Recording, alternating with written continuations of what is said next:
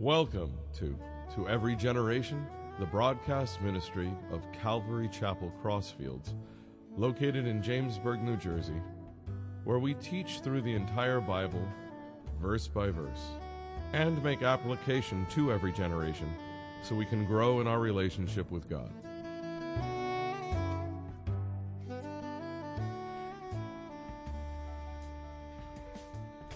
This morning we're going to be in Luke five, starting with verse twenty-seven. And the last time the parable or the sermon was titled Intro to the Parables. Um, this was, if you're not familiar with the parables, if you're new to the faith, if you maybe never really understood the parables, uh, definitely get that free off the web because it gives you a foundation of what Jesus was trying to do with the parables. We used the light one last time. We talked about salt and light. And this morning the sermon title is Keeping It Fresh. And we're just going to look at when Jesus came. See, we have two thousand years of Christianity to fall back on. We understand. We can look back retrospectively. There's commentaries. There's archaeological finds. There's all kinds of stuff that we can look at and understand our faith even better. But when Christ first came to the earth, there was um, people didn't understand. God was doing a new work. And really, this Keeping It Fresh title was precipitated by the conversion, if you will, of Levi to the disciple Matthew, and we'll look at that. Uh, Jesus uses four illustrations to convey this spiritual truth of the new work that God was doing through the Messiah in the first century, and there's the four spiritual truths are uh, he looks at himself as a physician, spiritual physician, he looks at himself as a bridegroom. We also see the parable of the uh, ripped clothing and the patch, and also the wineskins. Now, you know what I think is really great when you study the Bible and then you just look at religion and you say, well, what measures up and what doesn't? Why are there so, so many schisms in religion? Why do people do things so differently? Well, I'll tell you what, this is supposed to be our foundation. So when we go back to this foundation, we have an idea of why things happen, and we can choose to worship at a place that follows what Christ established more closely versus something that's way off there out on the fringes, and I, I may give examples here and there. So we're going to look at also uh, keeping it fresh in ministry and also in our personal ministry with others. So let's check this out. Luke five twenty-seven, I'll go through the, the passage and then I'll break it down. It says, after these things, he, Jesus, went out and saw a tax collector named Levi sitting at the tax office, and he said to him, "Follow me." And he left all, rose up, and followed him. Then Levi gave him a great feast in his own house, and there were a great number of tax collectors and others who sat down with them, but their scribes and the Pharisees. Now these are the religious leaders. Here comes question number one, or challenge number one. They murmured, they grumbled against his disciples, saying, "Why do you eat and drink with tax collectors and sinners?" Now we're going to go to illustration one. Jesus answered and said to them, "Those who are well do not need a physician, but those who are sick. I have not come to call the righteous, but sinners to repentance." Question number two, or challenge number two. Then they said to him, "Well, why do the disciples of John fast often and make prayers, and likewise those of the Pharisees, but yours eat and drink?" Illustration two, Jesus said to them, "Can you make the friends of the bridegroom fast while the bridegroom is with them? But the days will come when the bridegroom will be taken away from them, then they will fast in those days." Illustration three. Then he spoke a parable to them. "No one puts a piece from a new garment on an old one, otherwise the new makes a tear, and also the piece that was taken out of the new does not match the old." And illustration four. And no one puts new wine into old wineskins, or else the new wine will burst, and wineskins uh, and they will be they will be spilled, and the wineskins will be ruined. But new wine must be put into new wineskins, and both are preserved.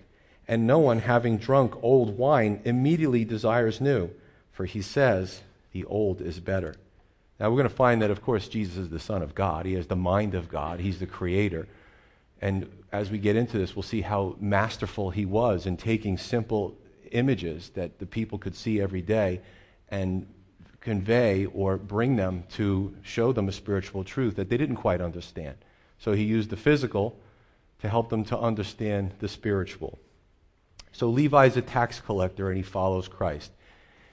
Well, we can look at his background. His name is Levi. If you were a Roman kid or a Greek kid, you wouldn't name your kid Levi. Levi was a very special name that the Jews had for their boys, and many times they came from the line of Levi. So we can surmise that Matthew was a, a nice Jewish boy growing up, and he became a prodigal. He starts hanging out with the Romans. He sees dollar signs in his eyes. He leaves his faith to join the Romans, who were an enemy of the Jews. They were also tax collectors known for their extortion. They would take the money that they would take for Rome, and they'd take a little extra for themselves. They were rip-off artists. And he becomes really what we would understand as a traitor. However, look at this conversion. It says he left all. This I, I, I find a remarkable sacrifice. Does this mean that when you become a Christian that you have to quit your job? No. But if your job is not a good job, if you're breaking thumbs for the mob, you might want to consider leaving your job. It's not really edifying. So Matthew has this job, and it's not a good job. I mean, it's wealthy, he makes some money, but he's a, he's an extortionist. The Bible says that he leaves all, he leaves it to follow Jesus. There's a lot to that, folks. What's he going to do for a living now? Who's going to pay his health benefits? You know what I'm saying?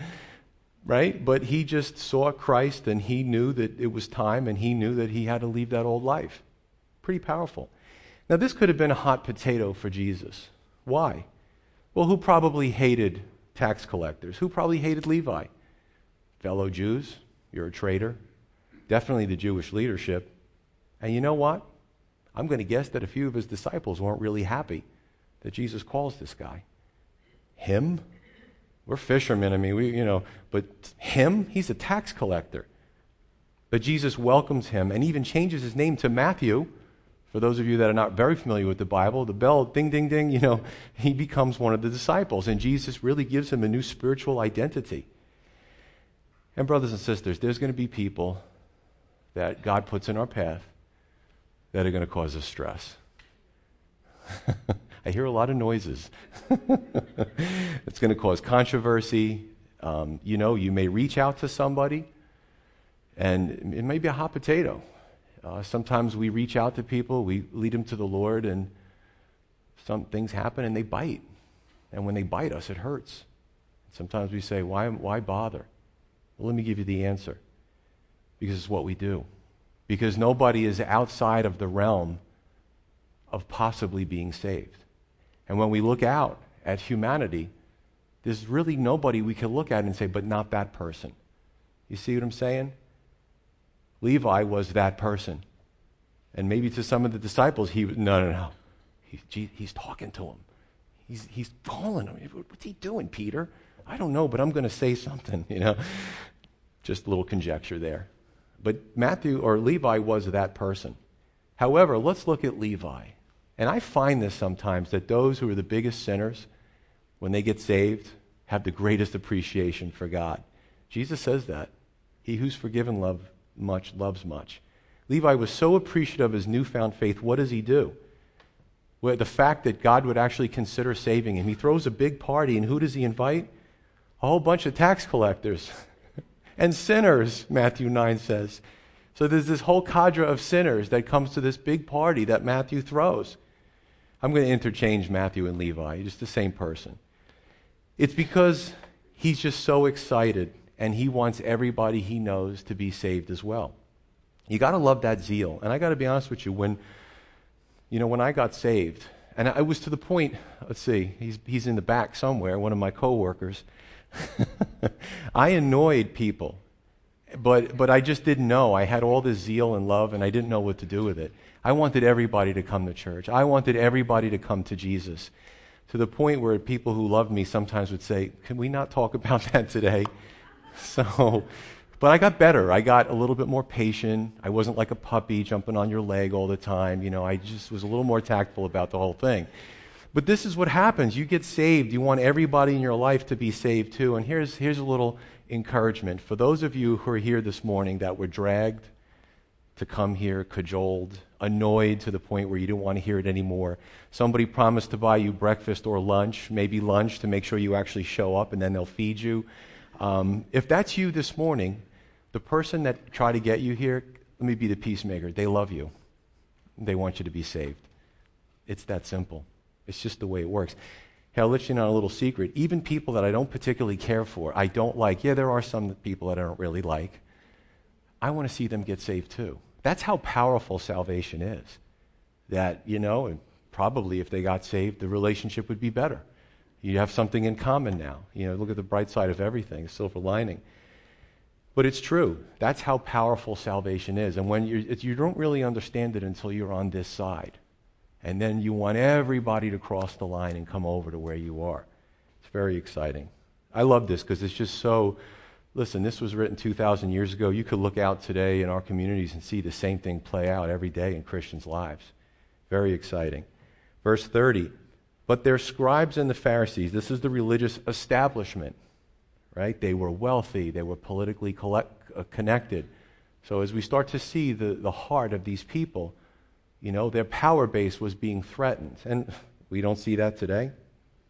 But the scribes and the Pharisees murmured against the disciples, against Christ's disciples, saying, why do you eat and drink with tax collectors and sinners? And Jesus answered. I love that. Jesus, he could hear a whisper. He could read somebody's thoughts. And he would answer a lot of times when he wasn't asked something directly.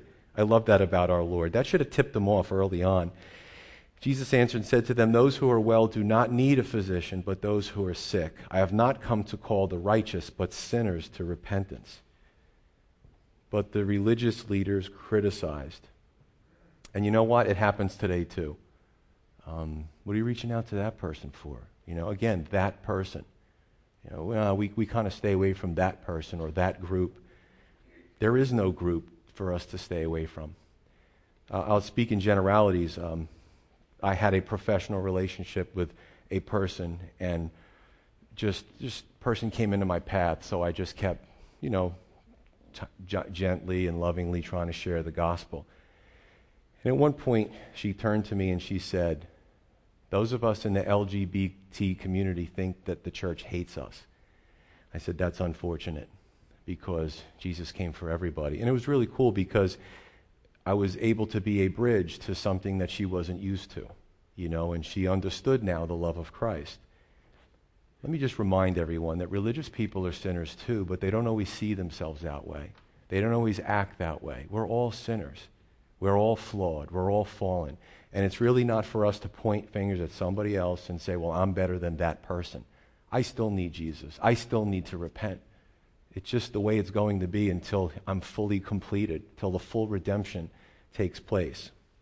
Now, a caveat to this is that this doesn't mean to just now jump headlong into a situation that you're not spiritually prepared to handle. So there's a, you know, there's caution, and I always try to present the whole picture here. Jesus was God. He could have jumped into a group of anybody, and they weren't going to get him to sin. They weren't going to tempt him. He was God. You know, disciples, what did he do? He sent them out two by two for accountability. Smart, smart. Because as men and women, we're flawed. We we don't have what Jesus has. I mean, we can say no to each sin as it comes up, but the, the mathematical statistical probability says that we are we're going to fail some of those times. And some of those times could be big ones. So just to give you a quick example, you know, the and uh, the key word is lone, the lone minister. And I've heard this. That goes to minister to the prostitutes. Do prostitutes need ministering to? Absolutely. Key word is lone. You know what I'm saying? And even Jesus didn't go into the brothels. He did minister to prostitutes. So, so let's look at this whole picture very balanced. I've ministered to, in my career as a Christian, or my calling as a believer, maybe a dozen prostitutes here and there over the years. It's come into my path. And uh, but I never went to a brothel, and I always had somebody with me. You see what I'm saying? Because our own hearts are wicked.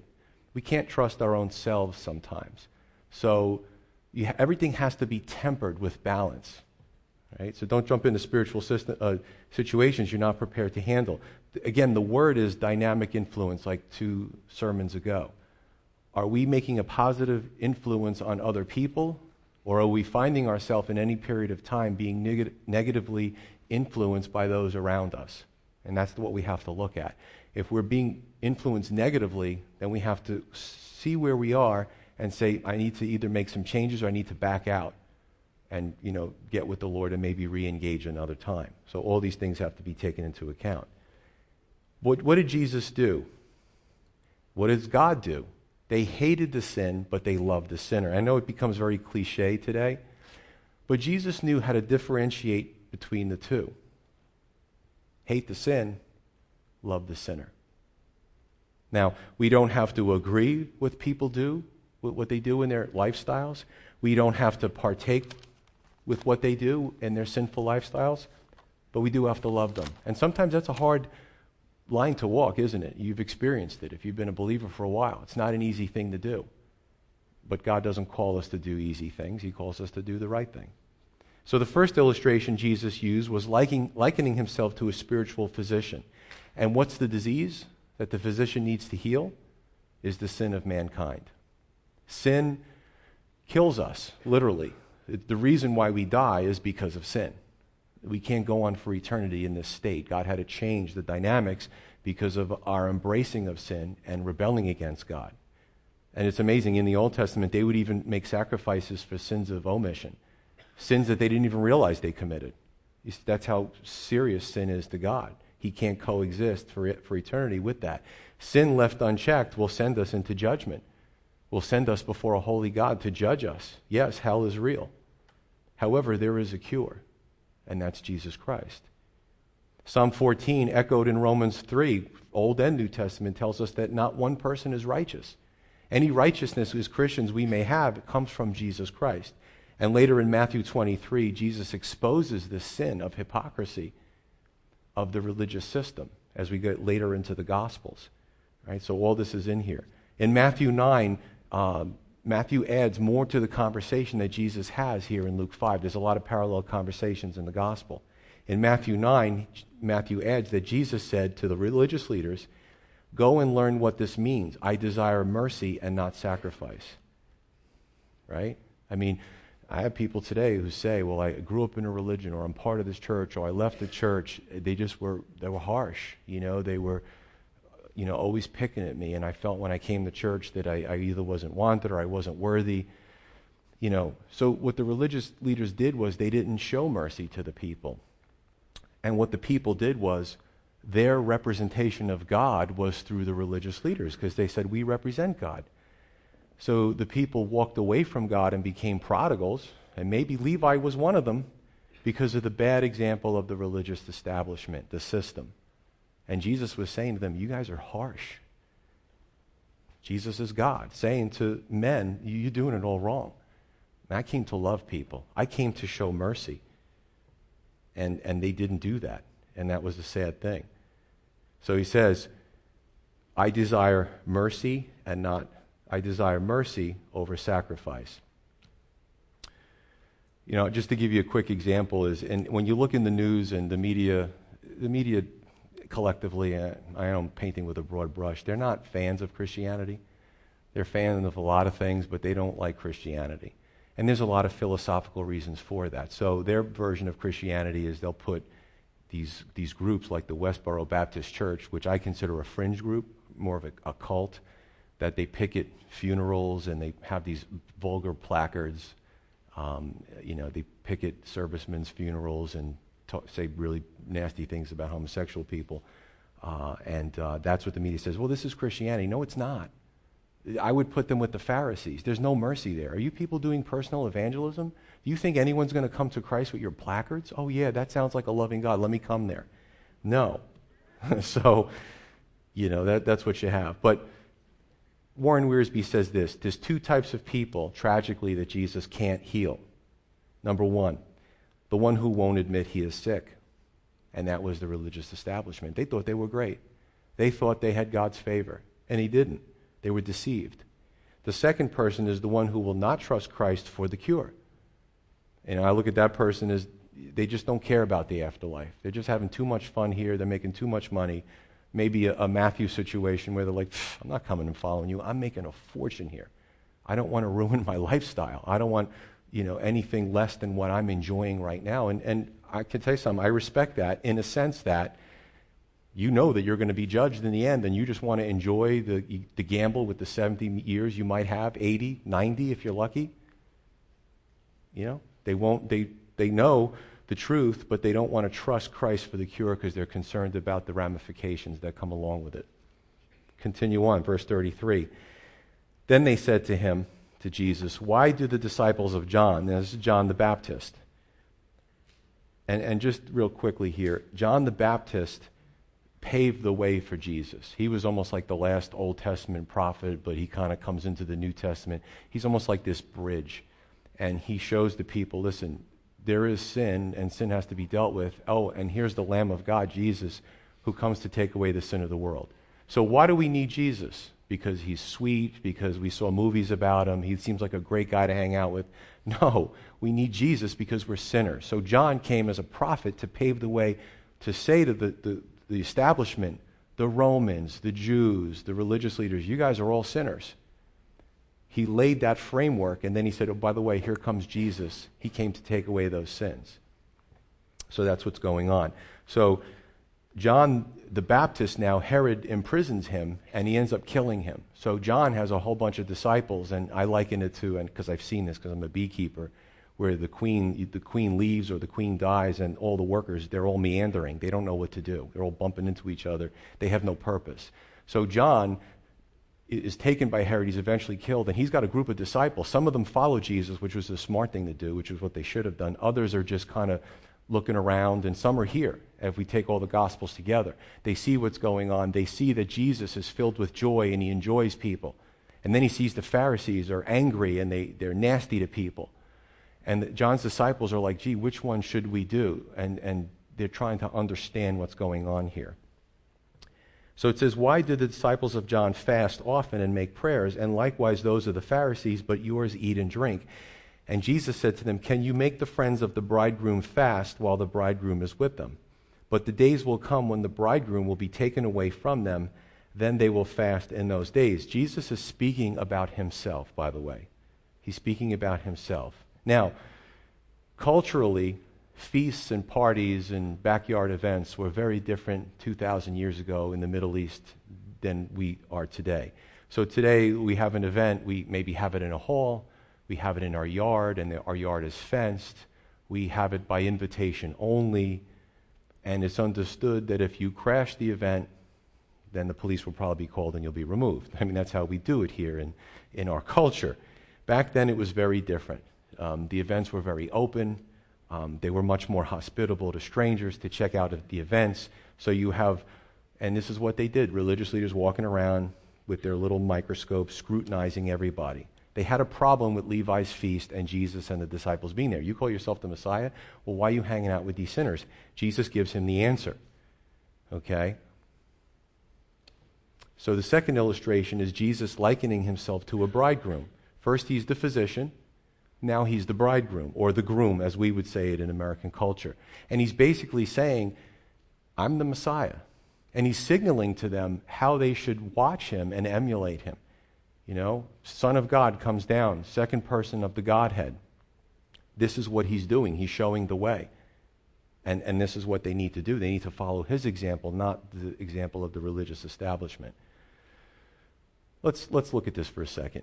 So the Pharisees, the scribes, John's disciples, they fast and they pray. What is this for? Okay, some people think that praying is memorizing some words and just kind of saying it a bunch of times. Jesus tells us in the Gospels that's not prayer. That's just memorizing a bunch of words and saying it over and over again. Yeah, but I use the name God in it. Doesn't matter. Prayer, according to Christ, is actually communicating with God, is to talk to him, and sometimes listening. Tell him your dreams. Tell him your fears. Tell him your, what you've done wrong and why you need repentance. You know, it's a conversation. That's what prayers are. Fasting's a little bit more difficult for the layperson. Fasting is when you give something up. Usually people fast from food for a certain amount of time to deny the flesh to accentuate the spiritual. I want to hear from God. I really, I got this decision, or I really want to take my, you know, my belief or my faith to the next step. And you, you might fast, right? You may do something like that. So prayers and fasting is what you would do to hear from God. And Jesus is basically saying, and I'm paraphrasing, hey guys, you're, you're, you're praying, you're fasting, you're somber, you're, you're contorting your faces. I'm right here. Ask me. Right? God is saying, I'm, I'm right here. Jesus is also saying, enjoy me. Enjoy me. Look at me. I'm smiling. I'm having a good time. You know, when you're when you're newly saved, I know for me, I watched all the Jesus movies there probably was.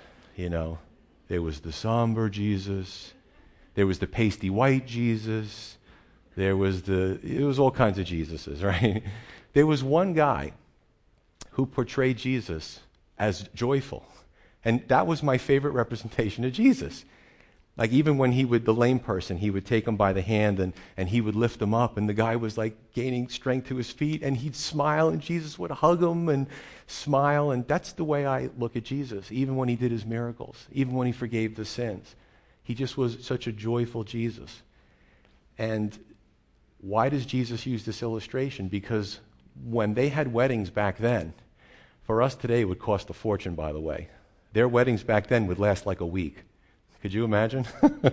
The food and the hall and, you know, the guests. And they, they would stay for a long time, sleep over and get up and just dance and sing and rejoice. And it just was such a neat time. So Jesus used this example purposely to show this is a joyous time. I'm here.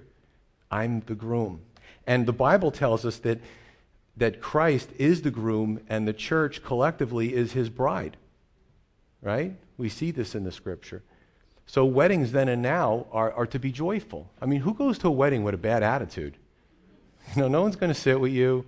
No one's going to dance with you. You know what I'm saying? You're going to be sitting all by yourself. So next time you go to a wedding, just try to get yourself into a good mood, because weddings are supposed to be a celebration. And as Jesus was trying to say that, I'm here. It's, it's celebratory. And he basically says, the bridegroom, there will be days when he'll be taken from them, and in those days they will fast. Magnificent. And what is he speaking about? It's crucifixion, right? Burial.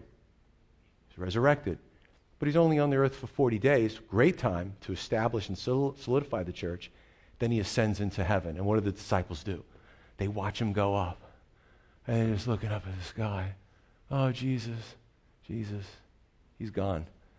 You know, and he says in those days, they're going to fast and pray again, because the Lord's not right there next to them. Next, I could imagine, could you imagine Jesus all day long, up until eleven o'clock, twelve o'clock, the disciples like waking him up, Lord, are you sleeping? Hey, um, how many elephants are there in the earth? You know, just like stupid questions. Anything you wanted to ask him, they would probably always nudge him. No wonder why he, when he slept, he slept really good. We, we see that in the scripture, even through storms, because probably it was like a stimulation overload. Everybody was asking him questions. Pretty cool stuff, isn't it? God is awesome. Last two illustrations have to do with Jesus trying to explain to them, these are the old ways. This is the old ways need, need to acquiesce to the new ways. So the third illustration is the, the unshrunk patch being put on an old torn garment. So verse thirty-six, Jesus says, spoke a parable to them. No one puts a piece from a new garment on an old one, or a patch. Otherwise the new makes a tear. And also the piece that was taken out of the new does not match the old. Jesus was trying to say in a nutshell, especially to those who, who desired a, a walk with the Lord, don't get stuck in the old ways. Don't get stuck in the quagmire of the old ways. You know, he was doing a new work, and he needed to the, them to, to follow. You know, as human beings, can I tell you something? I like routine. I love routine. I don't like change. But God says, we're going to do this now. Really? I just was getting used to this. You got to come along with me, you know. Holy Spirit's going to be involved in this. And we could either stay in the old ways because it's comfortable, or we could follow what the Lord says. You know, I can't tell you something. It's a, I've studied the brain for years. It's a brain thing. This organ in here, it, it loves routine. It makes pathways, it, the neuron connections, you know what I'm saying? It. Sometimes we get a dopamine response from routine. The brain loves routine. But God has to transcend the body and say, you, no, you need to follow me. And if I'm in it, it's going to be good. You'll see. So let's look at this patch. And you know this. If you've had, uh, well, now everybody like everybody wears ripped jeans because they're like in fashion. You know what I'm saying? They're kind of cool. But when I was a kid, you know, we, we didn't have much. And, you know, you'd wear jeans and then they'd rip. And my mom would, she I remember this, she'd put patches on them. And if she got one that wasn't a good one, or they Didn't, they said it was pre-shrunk and it wasn't, you know. This is what happens. The fabric, right? The fabric goes through heating and cooling. It goes through washing and drying. It goes through sunlight. It goes through cold. And the fibers go through this dynamic process where over time they settle and they relax. Once they're relaxed, you know, they don't really move that much anymore. So now you develop a tear. So you take a patch and it's unshrunk. That patch is going to go through heating and cooling, washing and drying, sunlight and cold. It's going to go through its dynamic phases, and but the rest of the pants that had the hole in it, is it's calm, it's relaxed. It's like, what are you doing? And it just starts pulling, and I've seen this happen. And, and then it does is the, the old garment's fragile, it starts tearing it again. So that patch did nothing but make the problem worse. Again, everybody understood, would have understood that in that, you know, in that society. We understand it too. The old garment was really a picture of the old covenant, the old ways, the old tradition. And the old garment at some point was new, but it ran its course. And now it's an old garment. Old doesn't mean bad.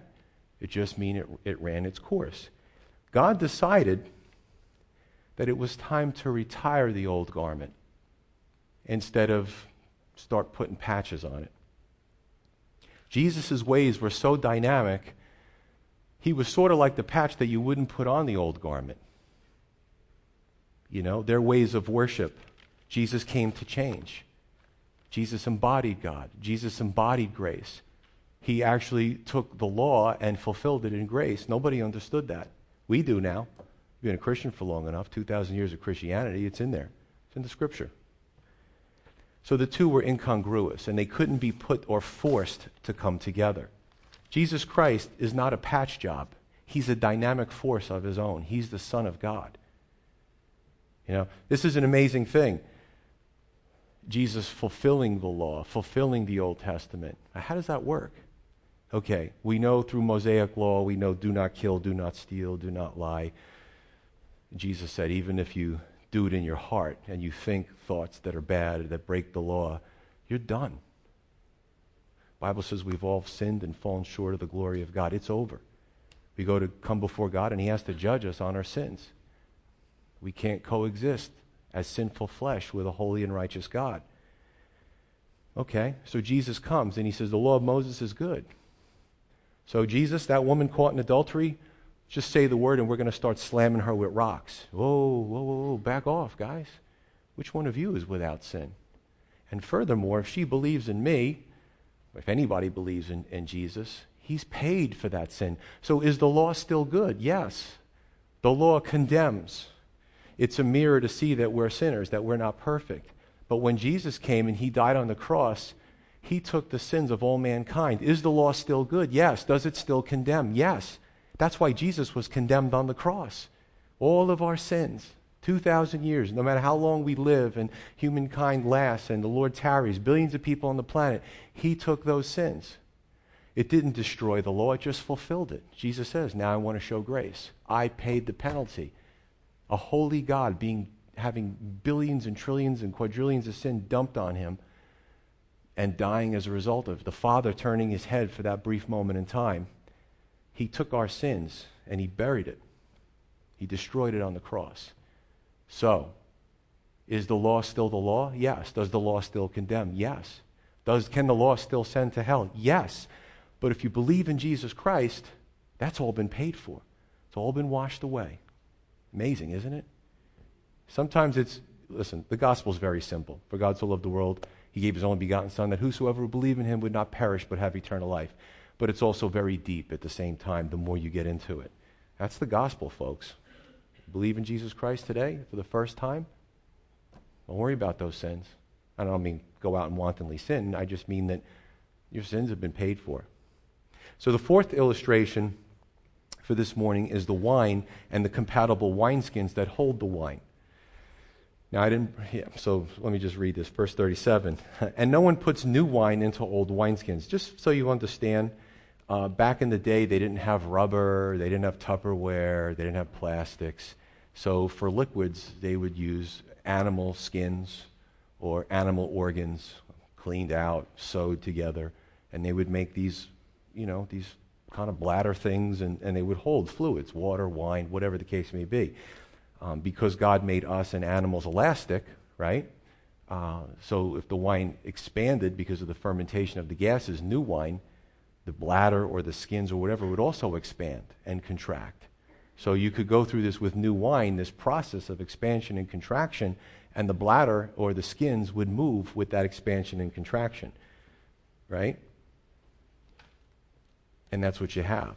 Now, if you look at this situation, you can really see, and we've seen these as pictures before in the Old Testament, the Holy Spirit is the picture of the wine, dynamic, powerful, valuable. And the skins are the believer, the church, the local church. And really, the question is, are we flexible? Right? What is God looking for? Chuck Smith said um, years ago, he said, "Blessed are the flexible, for they shall not be broken." If we become so rigid as believers and we're not open to what God is doing, we break. You know? We need to be flexible. You know, I look at even churches, and, and it's sad. I don't say this in a mean way. I, I say it as a, as it's sad to watch. Like, you know, they'll say, well, you know, church worship team should never have a guitar or the drums. It's from the devil. It's really, a church should only have an organ. Didn't David speak about, the, the psalmist speak about the stringed instruments? So a guitar is a stringed instrument. Do some people use it for bad? Sure. Do some people use it for good? Sure. You know, looking at the old ways, looking, and, and I've heard this, you know, the youth of today, you know how many times, how many generations say that? The youth of the, the, today, they're disrespectful, they're this, that. And what happens? You don't attract the youth. And then over time, the church is just filled with older people, and as they pass away and no youth come in, the church dies. You know, so we can become so rigid in our thinking and so not open to what God is doing that we we box ourselves out, right? Calvary Chapel, I think, needs to be careful. You know, after Chuck, Pastor Chuck Smith died, what he did in the sixties with the, with the hippie generation was awesome. The Holy Spirit, that was new wine, right? Decades later, the Holy Spirit doesn't have to do the same thing he did in the sixties. People change, situations change, and God is always ahead of the curve.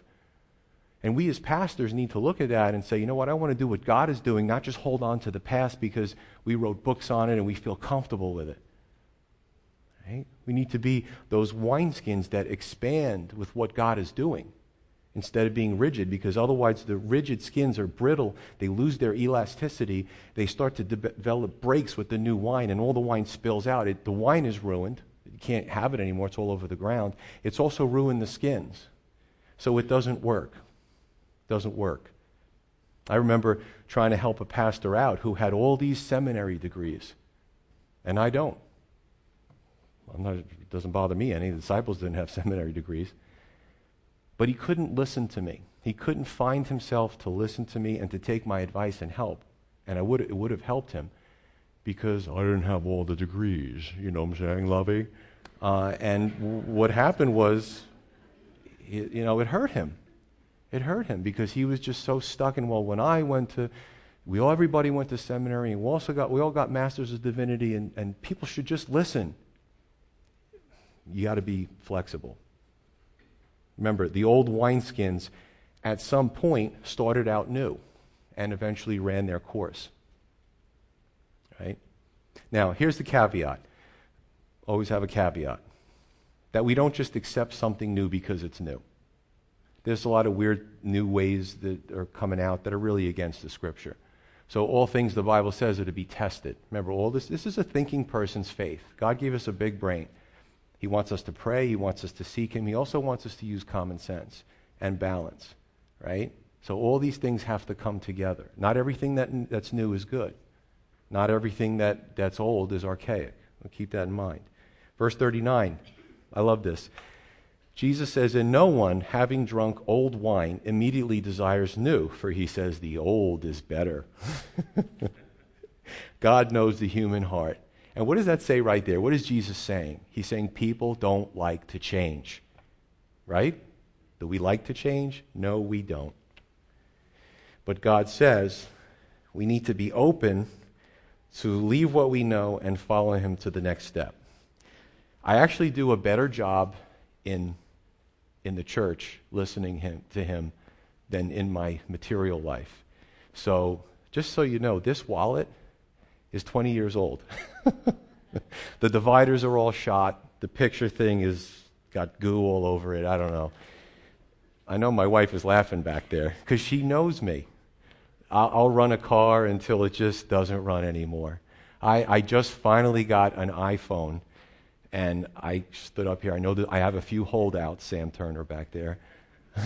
I know some of you still have the flip phones, and up until last year, I showed you that I had a flip phone. Stupid iPhones, man. They're just, sometimes they're confusing.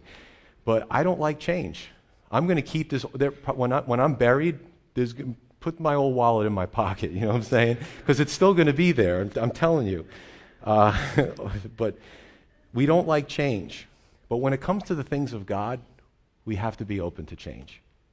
Because God is just so, see, I, the God that I serve is not stale and I'm bigger than him and I put him in a box. He's so much more grandiose than me that I just I just got to follow him. How many times did the disciples follow Jesus? They didn't know where he was going. They didn't know what he was doing. They didn't know why he did stuff. We went through the Gospels, folks. Matthew, Mark, Luke, and John. Half the times they were perplexed. They were confused. Peter would say things and protest. And he didn't know what he was talking about. You know, what do you, it's like, I think they were probably a little bit was fear. They didn't know what Jesus was doing. He's asleep at the bottom of the boat and there's a storm. We're going to die. They, could you imagine saying to Jesus, we're going to die?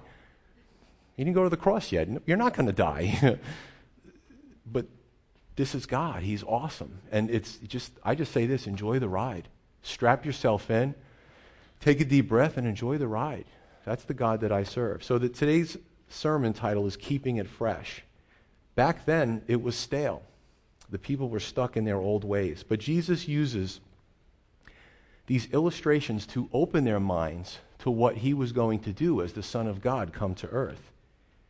Today, we have to keep the same mindset about what the Holy Spirit is doing in ministry, what he's doing in the church. You know, I mean, even every year, sometimes, you know, we look at these ministries that we're involved in or the outreaches, and sometimes we change them. Because we think that God's going in a different direction. We have to be open to that. Many get stuck in the old ways of denominationalism, you know, or, or church party loyalty. No, it's not there. David Guzik said this. He says, the epitaph on the tombstones of many dead churches reads, quote, well, we never did it that way before. You know what I'm saying? He said it, not me. But I thought that was great. And I'll save the best for last. Personal ministry, our personal lives, that we need to be open to change. The thing that we love the most is routine and despise the most many times is change. But a lot of times that's how God does his new work. That's how he keeps it fresh. You know, well, that's just me. I can't change. I don't say that because God will do something and he'll be like, yeah, watch this. I've seen it happen, but that we just continue to be those new wineskins, that we continue to pray, that we continue to listen to God, that we continue to go into his word, because many times that's where he speaks to us. That's why he left it. Oh, that we would be open to the things of God in our lives and that we would keep it fresh. Let's pray.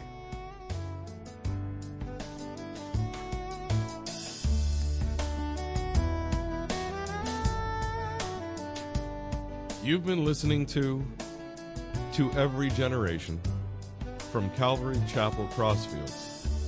We're located at fifteen Half Acre Road in Jamesburg, New Jersey. We meet for Bible study Wednesdays at seven thirty p.m. and Sunday service begins at ten thirty a.m. On Sundays, we have children's church for all ages in addition to infant and nursery care. You can find out more about the ministry here at Calvary Chapel Crossfields by going to c c crossfields dot org. Thanks for listening, and may God bless you.